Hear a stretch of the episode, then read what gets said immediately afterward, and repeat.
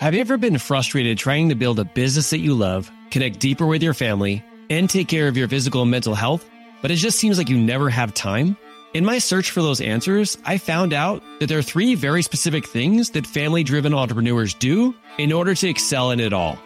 If you're someone who's interested in learning these three things, we have a free upcoming training that you can register for so we can share these three things to help you succeed faster. Check out the show notes or go to modernleadership.us forward slash workshop. This is a limited time workshop, which will be recorded just in case you can't make it live. Thank you for being willing to lean in and continue to grow. And above all, keep leading from the front, leader. What is going on, my people? You're listening to Master Your Mindset with Coach Marc. I'm your host, Marc Hildebrand. I'm a husband, a father, a 10 year online business owner, and a 19 year law enforcement officer from Southern California who struggled with bringing that same kind of time and energy to my health and to my family.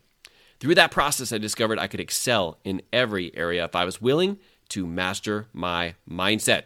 On today's podcast, you're going to get a short burst of mindset in a microcast format, quick and to the point. This is where I'll offer you a shift in mindset from my social media accounts to help give you that push to keep going throughout the week.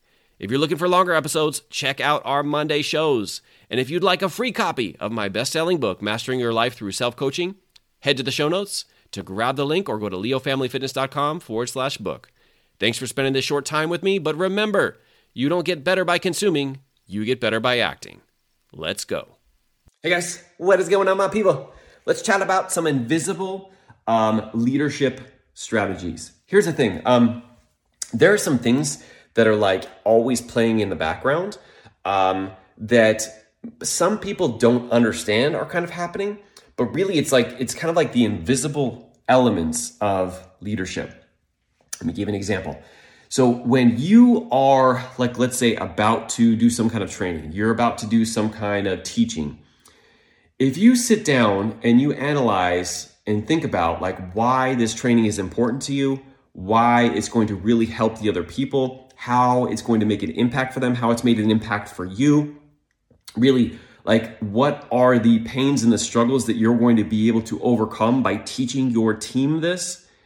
There's an invisible thing that happens on the inside that brings out your energy it brings out your intensity it brings out your conviction and it's a different kind of training than just going into the training and just teaching there's a lot of these invisible things i teach a lot of them inside of our mastermind but there's a lot of things that are going on inside of here that people can't see but they can. because when that message comes across, it just comes across at a different level of energy.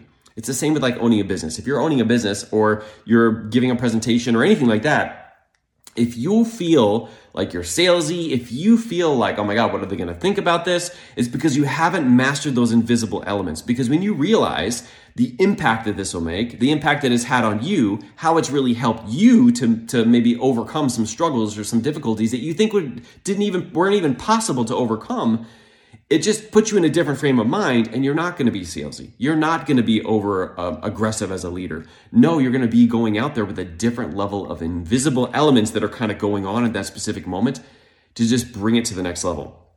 I like to like to think of it in terms of like being a lot more intentional, right? It's the matter of like going down your to-do list and just checking the box versus just completely owning that box because you're coming with this different level of intensity and energy and it takes no more extra time, all right? It's just making sure you build these invisible elements into your daily habits, which is what our mastermind team does, and really reframing it before you get into that process or before you get into that teaching and getting into that training, all right?